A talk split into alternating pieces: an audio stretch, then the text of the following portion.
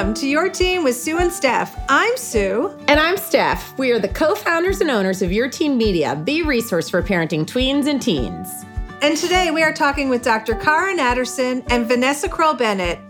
Both of them are co hosts of the Puberty Podcast about a potentially obvious subject puberty and our teens. What a delightful subject. But before we get into the nitty gritty, we're going to talk about our own experiences, having gone through collectively eight times of puberty. Uh, well, not our 10 own, if you count each our own. yeah, we, I, well, I wasn't counting our own in this story. So, um, yeah, I thought the conversation was amazing. I hope all of you are going to agree. But I will say that some of what I heard, I had never heard before and mm. never used the words before. So I'm just going to start. Uh, first of all, I want to make our producer Hannah happy. So I'm going to start by telling you I'll start with two things that I've never said to my kids. So I never ever talk to my boys about testicular enlargement. There you go, Hannah. And mm-hmm. I've never talked to my three girls about, well, I've never used the word vulva when I spoke to my daughters about their bodies so I kind of I I feel like I guess grateful that they seem to be healthy people, but like I don't know, how does someone get comfortable with something that never like that conversation never took in place in my house? Did it in your stuff? No. You know where it took place? it's not even the conversation. The word vulva took place one time, and it was at the end of the Seinfeld episode when he remember. Do you remember this? He knows that her name rhymes with a female part of the anatomy and he keeps trying to come up with it and at the end of the episode he yells out the window. He's like Mulva I remember. Do you remember it? No. Oh my god. Um anyway but no no, none of those conversations. And I felt like when we were speaking to them, which our guests will hear, I actually felt like it was my puberty com like the talk I I never got. You know what I mean? Like I felt like I finally got that somebody gave me the puberty talk. Um yeah. Uh, again, I just I really failed on this one. I don't know how I could say to my to either of my sons like so what do you what did you do when you got an erection? What was your plan? I, I just I never had the conversation with them. I don't know how I would have then or now. I, I don't know. I really don't yeah. know. And I like, did you ever have that conversation? No, I guess I didn't. No. So it's a funny thing. I guess there's an underground world that boys learn about the things that we don't know about. I mean, I'm going to ask my husband, but I doubt that was a conversation he had. Like, it wasn't like I went to take my girls to buy a bra and he bought them a book so they could hide there. I don't think that happened, but I'm going to have to check it with him. Okay, here's here's what I, here's the big difference I see right now, and I don't understand it because I know self image is so down for girls. Like social media has really affected it. But when I grew breasts, my sweatshirts just kept getting bigger and bigger exactly. because the last thing I wanted was for someone to notice that I had grown breasts. When my girls and their friends grew breasts, their shirts got tighter because they had breasts totally. and they wore it proudly. They just wore it very differently. And so I don't know. It's such a like to me, it it should mean that they're so totally comfortable with their bodies. I know. Does it mean that? I know. I think that all the time because it's the same. I've had the same observation, and I'm like, I don't know. I mean, I, I would hope if it meant that, I'd be like, yay for women. Not sure it means that. Well, there's only evidence that it doesn't mean that. So maybe in some ways they're more comfortable with their breasts, but not with their whole uh, with their whole body. Mm-hmm. And maybe maybe it's like maybe their weight they're more self conscious about. I don't know what it is, but I know like br- budding breasts were not an issue. There was a certain pride and like ownership of it that I just wanted to hide from. Uh, yes, yes. I mean, think about. I'm thinking like back to college, and obviously before that, but the sweaters, everything we wore, it was turtlenecks. I mean, so many layers, you know, it looks so different than girls today. I mean, it just well, so, and showing your bra, laughable. Showing what? your bra, wearing your bra like it's an item of clothing that's visible. Like totally. that was so humiliating if your bra strap was oh showing. Oh my God. Cause the whole world would know you were wearing a bra. Cause you had breasts. Cause like, you had breasts. it breasts. all went together. And, yes. and now you wear a tank over a bra where you see the whole bra. Absolutely. And God. wait, like lots of color too. Like there's no like if we wore a black shirt, it was like a black bra, right? Like anything to camouflage whatever you were wearing. Yeah, yeah. That, Now that's it's like, oh, I'm wearing white. Let me put on a floral, whatever. Right. I would say that there was so much shame around growing breasts when I was going through puberty. And I didn't feel that with my girls, which I, I do wish translated to body positivity. And I don't know where the line shifts for Yeah. them, but we know that's not true. So maybe it's cracking one nut at a time. Maybe that's a bad choice of words. Maybe You can't use that analogy. Hannah, you have to take that out. Maybe it's like just um, eroding one perception at a time. And so right now, breasts have really become very normalized and it's not a big deal. And then maybe it just keeps going so that at some point it just feels comfortable. And there's Yeah. gr- tremendous po- uh, body positivity. I don't know. I'm going to hope for that one. I thought it would be really important to address PMS, but um, not as much as it affected my life. Let's just put it there. So um, I like, like you know how when I have a cup of coffee that is caffeinated, everyone in the world can tell. That's how I was before getting my period. Like there was nobody who wondered, gee, what's going on with Sue? anyway, yeah, Yes. really serious PMS. How about you? Yeah, yeah, it's hard to remember, but yes. I do remember, especially as a teenager. Oh my goodness. Oh my goodness. Like I just remember just all of it the cramps and leading up and being so moody and oh my God. Also, how much Ugh. worry about bleeding through? Like, Oh, how much like the the Oh fear God. of that yeah but um i Oh would say that mine mine went well past like childbirth and um and menopause fixed it thank god that's really wonderful but um yeah it it really is disruptive in your life oh my God. mine mine and my, everyone uh, around me I, Totally. I, I have a friend whose husband used to come home grab the kids and go quick let's run away from mom I always thought if Dan did it, he'd be dead. That would not go over well yes, with me. totally. I was thinking um, that would not end well for Todd either. Yeah. I, I, yeah. But It it do- is a funny thing, right? It's very funny when it's not sewer stuff for a hundred percent. yeah. Warning to husbands: don't count on that working. Exactly. Exactly. All right. Anything else we didn't cover that you want to talk about? No, I'm just excited that we have them on the podcast. There's so much good information and just a way to tee that up when it really feels so overwhelming. Just, you know, the words they use and how to approach it. And just, I don't know, it just feels very no nonsense and natural. Kind of like past the salt, even though that was not my own personal experience. Okay, so here's a topic that we we don't talk about with Vanessa and Cara, but it is a puberty issue. Um, so masturbation. It's kind of like that thing that I don't know. We just really don't talk about it a lot at your teen. I think we talked about it when we. I can't remember who we talked to. I think we did talk about it in a recent podcast, but um, I don't know. Did you t- did you address it in your house? I'm saying I don't know a lot because I'm so uncomfortable about it. Let's talk about something that makes me super uncomfortable. totally. Um, I feel like I feel like Todd addressed it with the boys and I addressed it with Lane. Wow, you get an A plus. Really good. Okay, that's yeah, we might nothing get there. a D though. I have to confirm that. I'm, or an F. really, not even a D. Why would it be a D? It would be. I, I feel like this conversation. You. e, Okay. I think this conversation is pass fail. I, I think. okay, you- so let's let's do a little quiz. We're going to do a, a quick quiz about the things that we, the grade we give ourselves on the different topics. Okay, so Okay, let's let's that's good. say, okay, so let's talk about first and foremost. Were you good at telling your kids about sex? Are we going pass fail? Yeah, pass fail. Okay, I'll go pass. I'm going to go pass also, but I'm pretty close. I might be close to fail, but I'm still in the pass range. But I'm, Either I'm pass okay or with it. fail doesn't matter. Yeah, right. It doesn't matter. Still passed. Okay.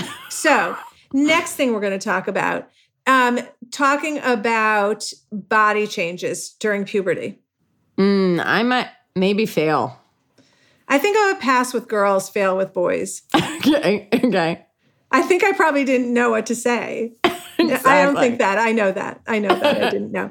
Okay. So the next thing, let's talk about uh, when is the first time, how old were you? This is not a pass fail. Okay. How old were you the first time you used the word testicular growth? Wait, was that the word? oh, no. Okay. How old were you when you Oh. first used the word testicular enlargement? I was 52, 11 months, and a couple days. Yeah. So that would be last week. Six- 60. That would be Yeah. this week, excuse Yeah. me. Okay, we'll put one other word out there. How old were you when you first used the word vulva? Articulate it out loud, not when you first knew it. Am I good with the same answer? to think about it. Oh, well, How about I'm you? going to go with I. Mine is um, earlier because I watched Sex Education and loved the cupcakes. So Yes. I, I but that is within this year. So we're Yeah. still talking 60. Yeah. yeah. Okay, one last question. this is a pass fail one. Did you talk to your boys and girls about masturbation? I think we pass on this one. Eh, for me. A fail for me. okay. You know and what? now you have the Boris and Silverman scorecard on sex education. Well, here's the thing. We maybe we maybe we can make it up and get our kids off the hook and say we're going to do this for our grandkids. Oh, that's a great idea. That is a great idea. I think my kids are better equipped to do it though. I feel confident that they are better equipped to do this than I was. They first of all, they have had sex education the TV show and watched Yes. it and loved it. So they've already had the transformation that took me till 60. So I'm putting my money on them. I don't Yeah. need to step in. I think I'm with you on that one. So that was really fun. And now you are in for a much better treat with our conversation with Dr. Cara Natterson and Vanessa Kroll Bennett. We can't wait for you to join us.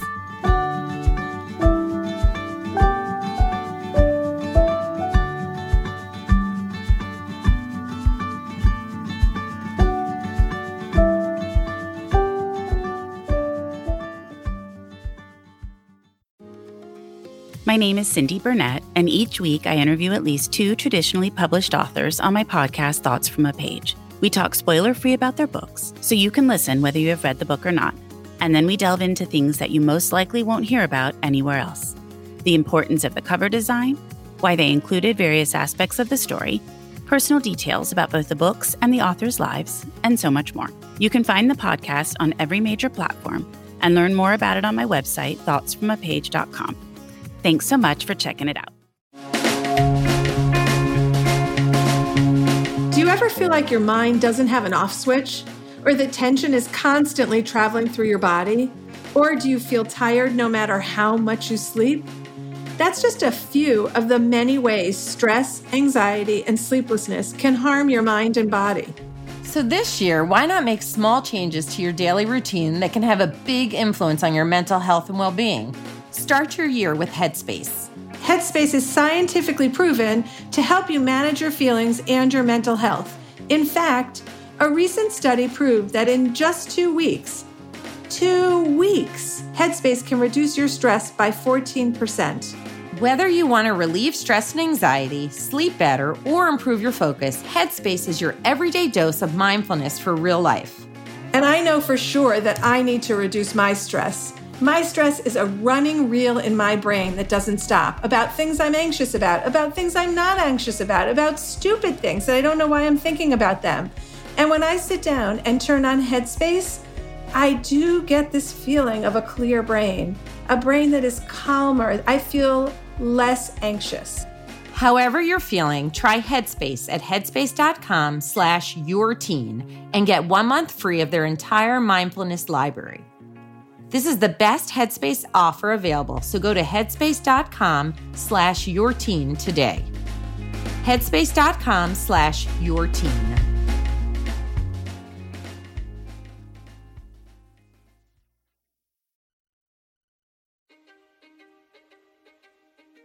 History is complicated. The story of human progress is long, messy, and riddled with controversies big and small. On Conflicted, we dive headfirst into history's most infamous events and contentious figures. We try and untangle the good from the bad, the fact from the fiction, and the monsters from the misunderstood. Was Genghis Khan a murderous butcher? or a civic pioneer? Did the Allied powers go too far in firebombing the German city of Dresden at the twilight of World War II? And how did the Marquis de Sade acquire such a sinister reputation? And was any of it true? These are just a few of the tough questions we wrestle with and investigate on Conflicted. So if you love history or just enjoy a good story, please join me, your host, Zach Cornwell, for a fascinating new topic each and every month. Conflicted, a history podcast, is available on Spotify, Apple, or wherever else you get your podcasts. I hope to see you soon.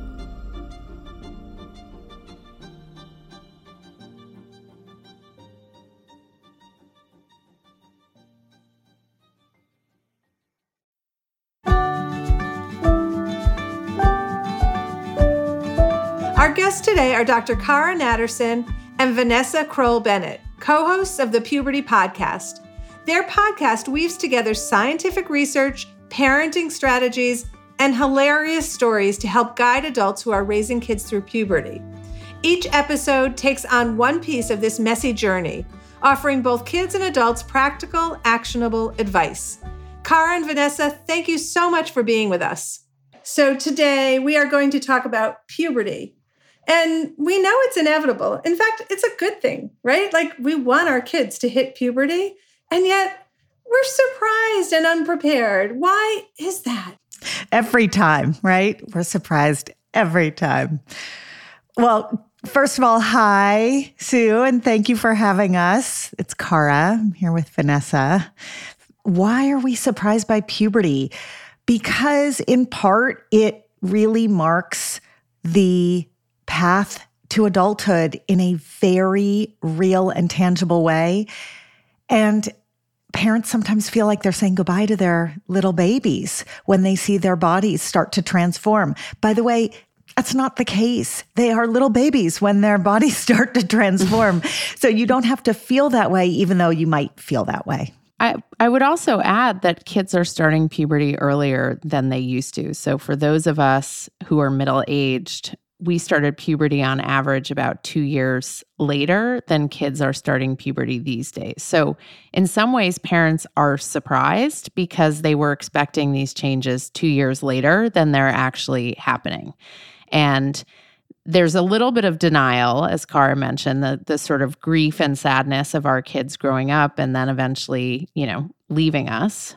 Hopefully, I should maybe I shouldn't say hopefully. It's hopefully in in my mind, but on the other hand, it's also the shock that our eight year old daughters have breast buds or our 10 year old sons are, are, showing other signs of, of puberty. They smell really, really bad.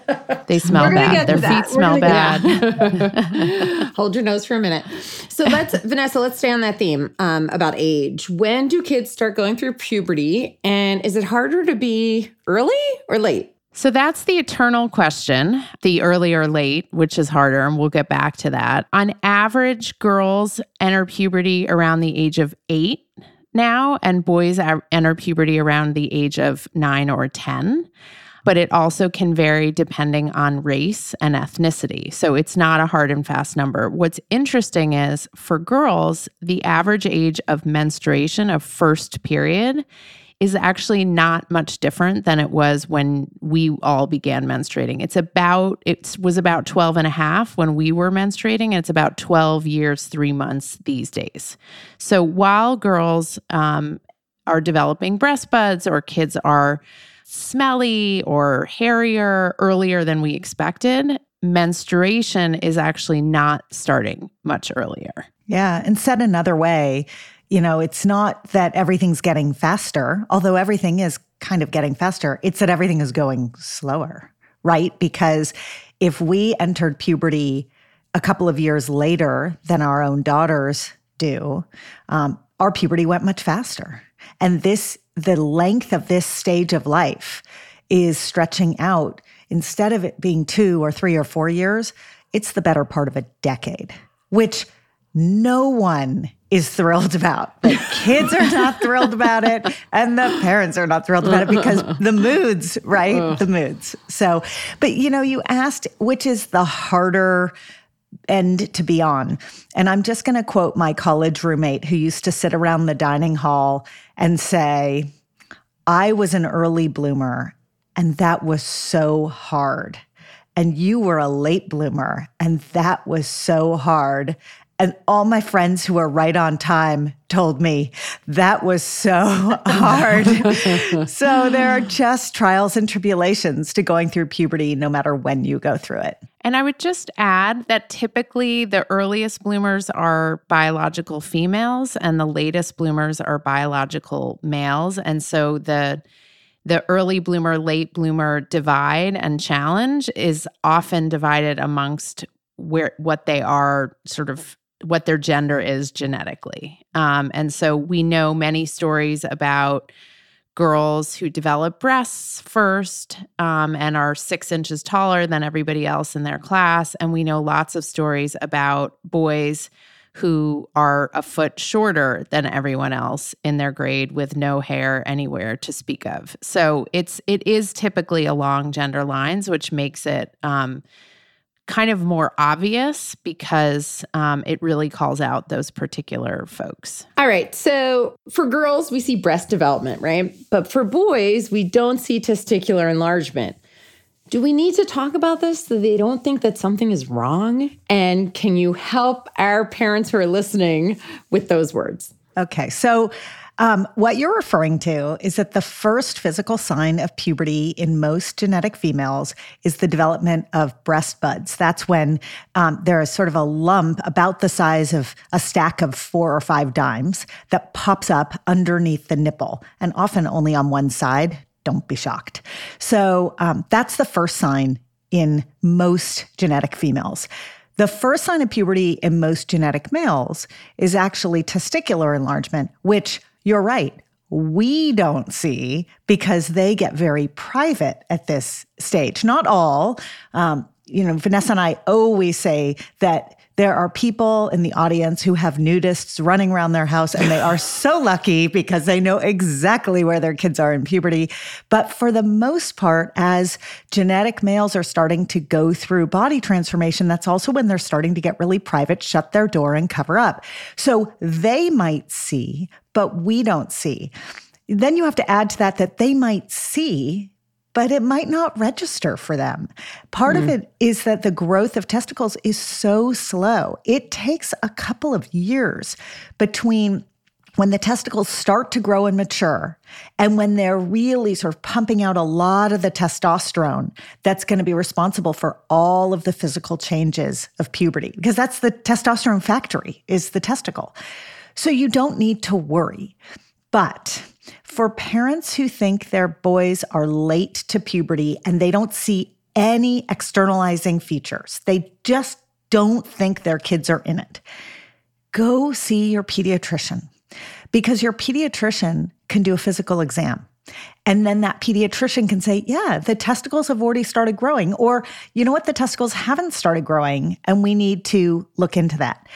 Even I did not examine my own son's testicles. So if I didn't do it, then none of you should do it. And Car, can you say a word about um, swollen nipples in biological males oh, for yeah. people? Because I think um, people don't realize that it's actually very common for boys to have swollen nipples, and it because they think it's not normal, they worry about it and they're self conscious about it. So, can you just give us a little science on that? Yeah. So, everyone has estrogen and everyone has progesterone in their bodies. Estrogen is the dominant hormone that drives female uh, body maturation, so sexual maturation. And testosterone is the dominant hormone that drives male sexual maturation. But everyone's got a little of both. And there are a lot of other hormones in the mix too. But since everyone has a little of both, the tissues that are sensitive to estrogen might respond to that estrogen no matter what your gender. And that is why 50%, half of all genetic males have some breast development during puberty. And sometimes it's a little lump under one nipple or both nipples. And sometimes it's actual breast development where they develop a small breast on one side or both. which, if they are not prepared for, can be very frightening. okay, here's the next question. And I'm embarrassed to say that I did not know for way too long that everyone looked different. I'd never had the, no one had had the conversation with me, and I therefore did not have the conversation with my kids. However, thank you, sex education, for teaching me that vulvas look different. And if you haven't seen the show, you should see it. We're always plugging it. But a girl makes cupcakes to show everybody that vulvas look different. And also, there's I think there's an artist who did like a wall of vaginas or something, and that was going around. And and it was just so interesting. How do you live a whole life and not know this information? So now that we know it, how do we make sure that our kids know it, that they feel comfortable with it? I, I mean, you could tell me to tell them, but I don't know what that looks like. So, my favorite metaphor to use with um, younger kids, and frankly, most people don't even talk about vulvas, right? There's vagina and penis if you're lucky, but the external female organs are vulvas, um, and the internal is the vagina. I like to compare them to snowflakes that there are no two snowflakes that are the same. And that is true also of vulvas. And what that does, Sue, is it kind of like removes the like gross factor and the yucky factor and makes it something unique and cool and special rather than like shameful and embarrassing and something we don't talk about. There's actually entire Instagram accounts devoted to vulvas and um, the different shapes of vulvas. There's a wonderful um, account called I Heart Guts, which does all different kinds of organs in the body, including a lot of reproductive organs. Um, so there, it's a great way to show kids that everybody's different without actually showing them actual pictures of vulvas if that doesn't feel comfortable. That feels like really good marketing. The gut. it, it is, no, but because, a, a, big asterisk, right? Oh, okay. We got to use the language. Vanessa loves the word vulva and she loves the phrase vaginal discharge. And there's a reason why.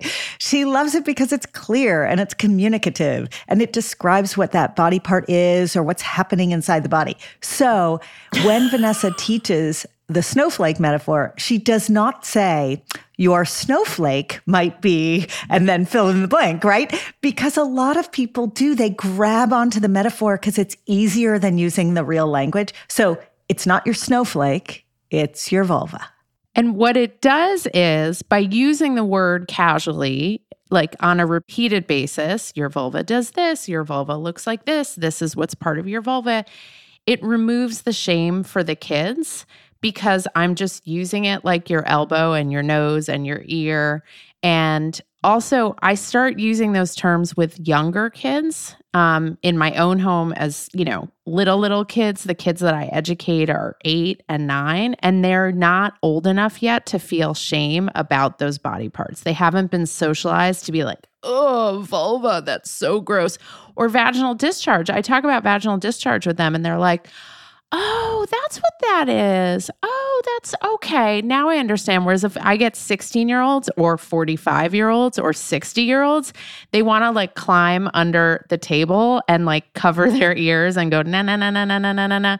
So part of, yeah, sometimes they do. But so part of it is getting to them earlier rather than later before they can develop that sense of shame and embarrassment.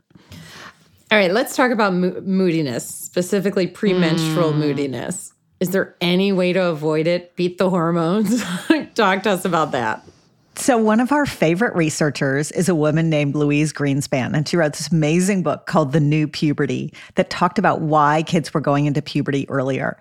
And she has this great line that says, Really, the first sign of puberty is a slamming door. Oh, and I just good. love that, right? Because what she's getting at is that when hormones begin to circulate through the body, they don't stop at the neck. They circulate through the brain as well. And they really impact the way the neurons fire in the brain, which means they impact the way we feel.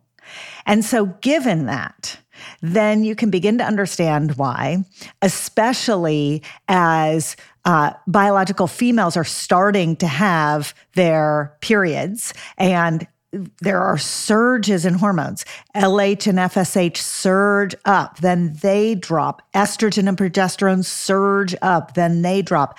All of those surges are happening everywhere in their bodies, and they're not used to the feeling of that chemical stew in their brain. And it really does impact the way they respond emotionally. By the way, uh, genetic males, they also have hormones circulating above the neck. So, surges in testosterone have very real impacts on their behavior and their mood.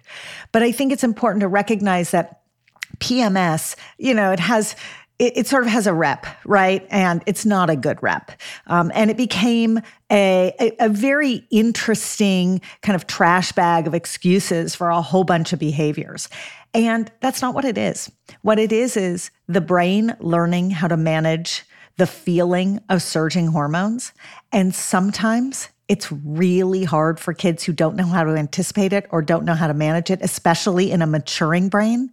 It's hard for them to keep their emotions under control. So, Vanessa and I talk a lot about strategies that parents can use to help their kids take control. I like to help kids kind of track, not just track their periods, which also really helps. We encourage kids um, and adults to track their periods because it helps explain what's going on. Like, oh, I'm four days out from getting my period. Maybe that's why I'm in a crummy mood and want to eat chocolate. Um, but also, it allows them to begin to learn their own bodies. And there's any number of reasons why we want our kids to be able to understand their bodies and how it connects to their emotions, their feelings, their um, ability to focus, their tiredness, all of those things, right? Because as adults, we slowly but surely figured out what our bodies were reacting to, how we were responding. Were we nervous, anxious, stressed, excited, all of those things. And we want our kids to build those skills as early as they can because that self knowledge gives them so much information. So rather than a premenstrual, child rather than saying to them, Oh God, you're such a pain in the neck. Can you just stop crying and complaining and like go deal with yourself? It might sound something more like, hey kiddo i'm noticing that like there's a lot going on for you. Do you want to just like sit and take a minute and maybe take a few deep breaths have a cup of tea and then we can maybe revisit this conversation right? Because as we always say about hormones the kids can't really help it and it's our job to help them navigate that roller coaster of emotions. That's good. It's much better than my you'll take this out hannah than my, my telling daddy turns into an asshole every 30 days it's probably a better strategy.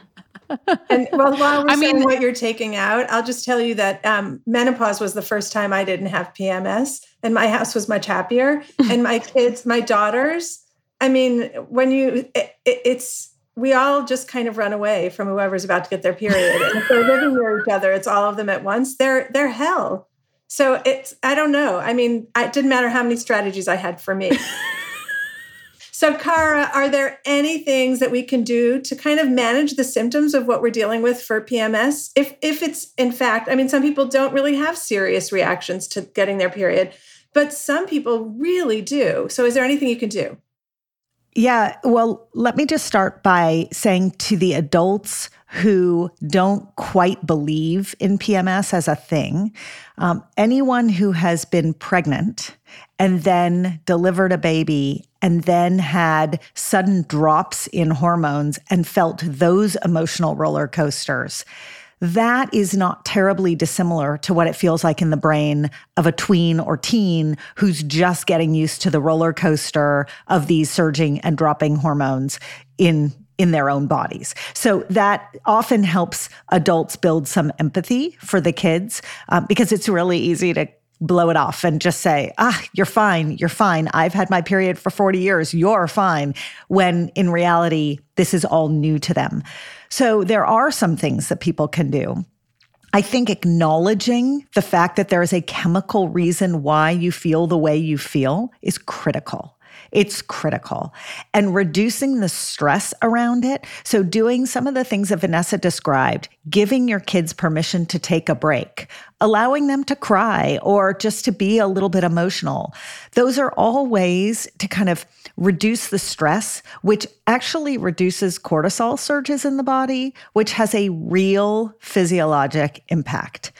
There are some kids who end up taking oral hormones to level out the ups and downs of these surges. So um, when you take hormones by mouth or as a patch, or um, what it does is that it sort of keeps a, a more steady balance of the hormones. So the highs are less high and the lows are less low. It is the shift in hormone level much more than the absolute hormone level itself that causes this feeling of moodiness or um, we call it in medicine emotional lability.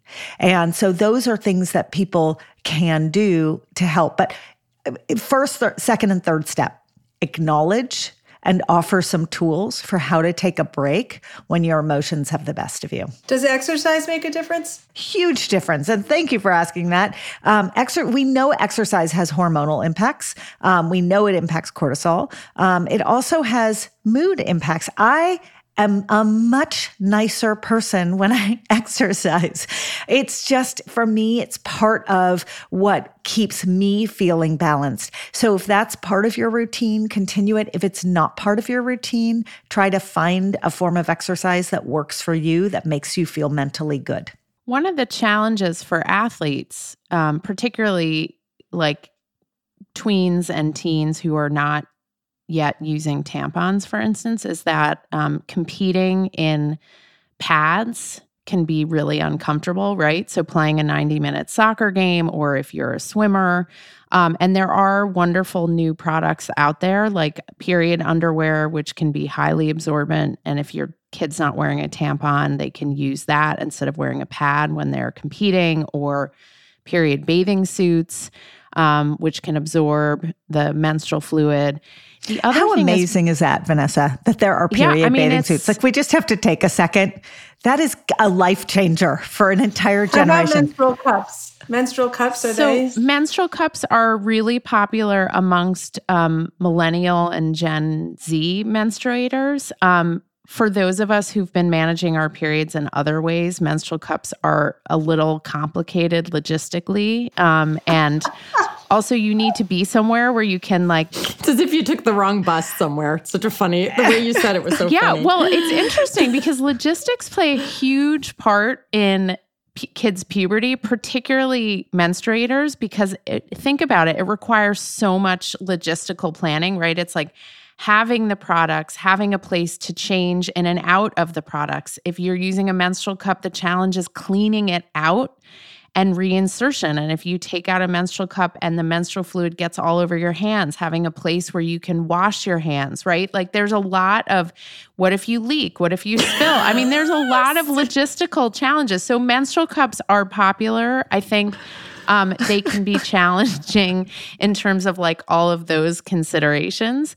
Um, but the other thing I was going to say is for athletes who are performing, it's really great to notice how you perform depending where in your cycle it is. So, like, I work out every day of the week, and the days when I am at my heaviest menstruation, it's a it's a slower exercise than on the days when I am not menstruating because I find I'm t- I'm more tired. Um, there's abilities to lift more weight or less weight depending on where you are in your cycle, your well, speed, all of that. And stuff. you're tired because you've actually lost some blood, and blood.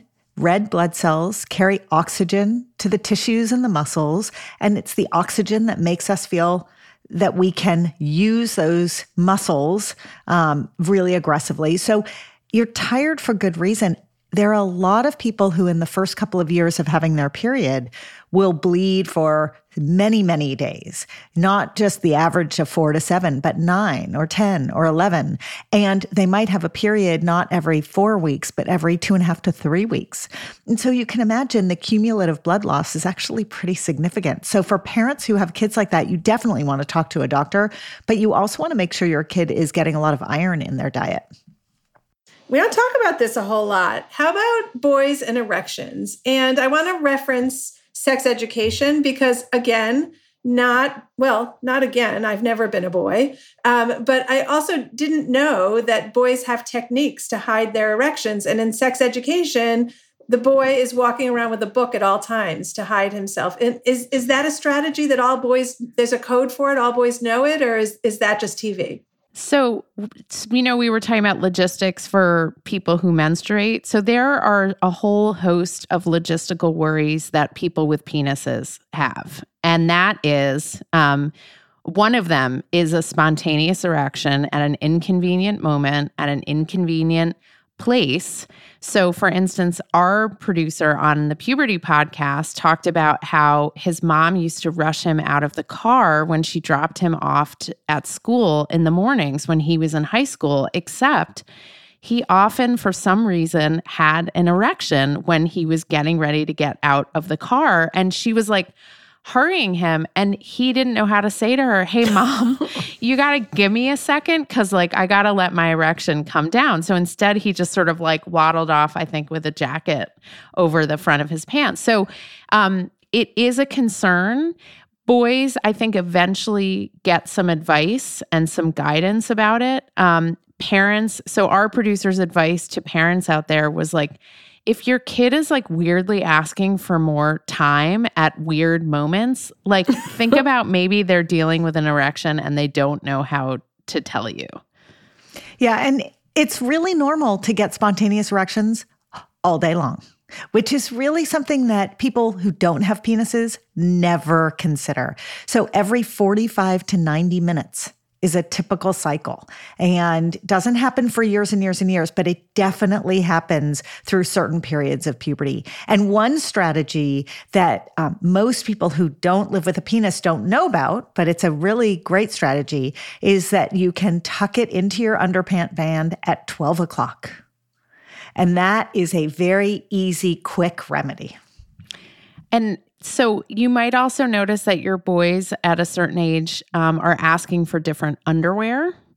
And because the underwear they have is loose and it doesn't keep their penis um, kind of down or away or whatever it is. And before you get annoyed at them and tell them that you just bought them new underwear a few months ago and why do they need new underwear, you might want to think about saying, huh, that's interesting. Why why are you asking for new underwear? And it might be an opportunity for them to say to you, I keep getting these boners and I don't know what to do with them and I'm kind of hoping different underwear will help me with that. So, you know, it's tempting to get irritated because we just spent all this money, but sometimes kids look for um different ways to solve these issues without actually presenting us with the specific issue. I got to say, I think of everything we talked about today, that is the first time I've heard anything like that and I just feel so lucky that you are on here today putting it out there for especially moms who like why would we know this, right? So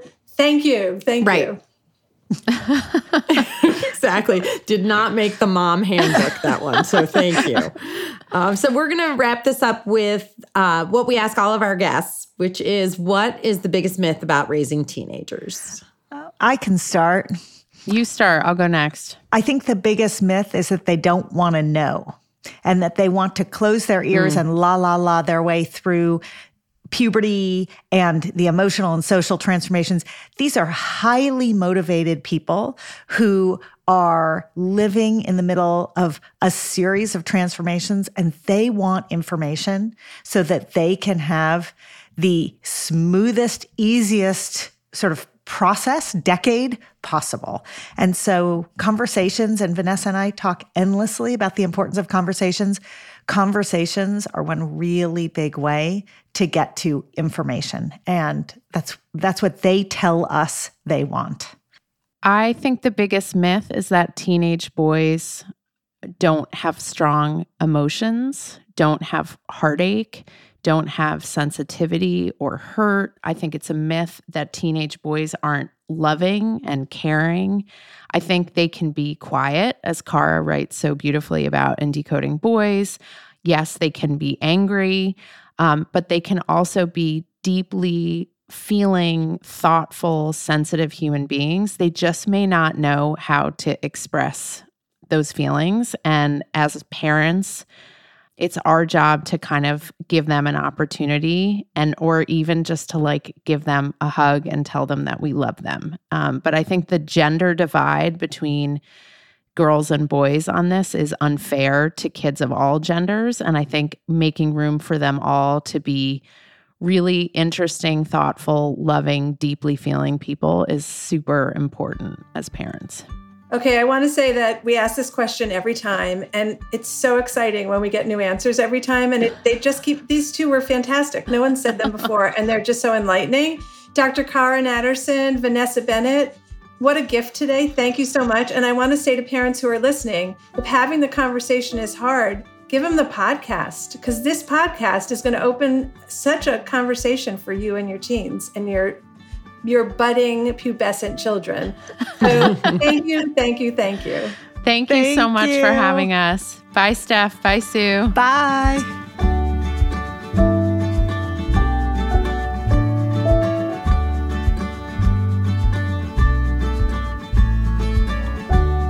Thanks for joining us for the Your Teen podcast. If you have any topics that you want us to talk about, let us know on our Facebook page or email editor at yourteenmag.com.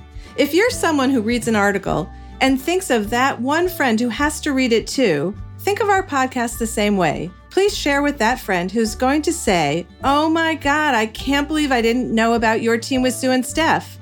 And do us a favor and review and rate the show on the podcast platform of your choice. You can find more from us at yourteenmag.com, at evergreenpodcast.com, or anywhere you listen to podcasts. Your Teen with Sue and Steph is a production of Evergreen Podcasts. Special thanks to executive producer Michael D'Aloia, plus producer Hannah Leach and audio engineer Eric Koltnow. We'll see you next time.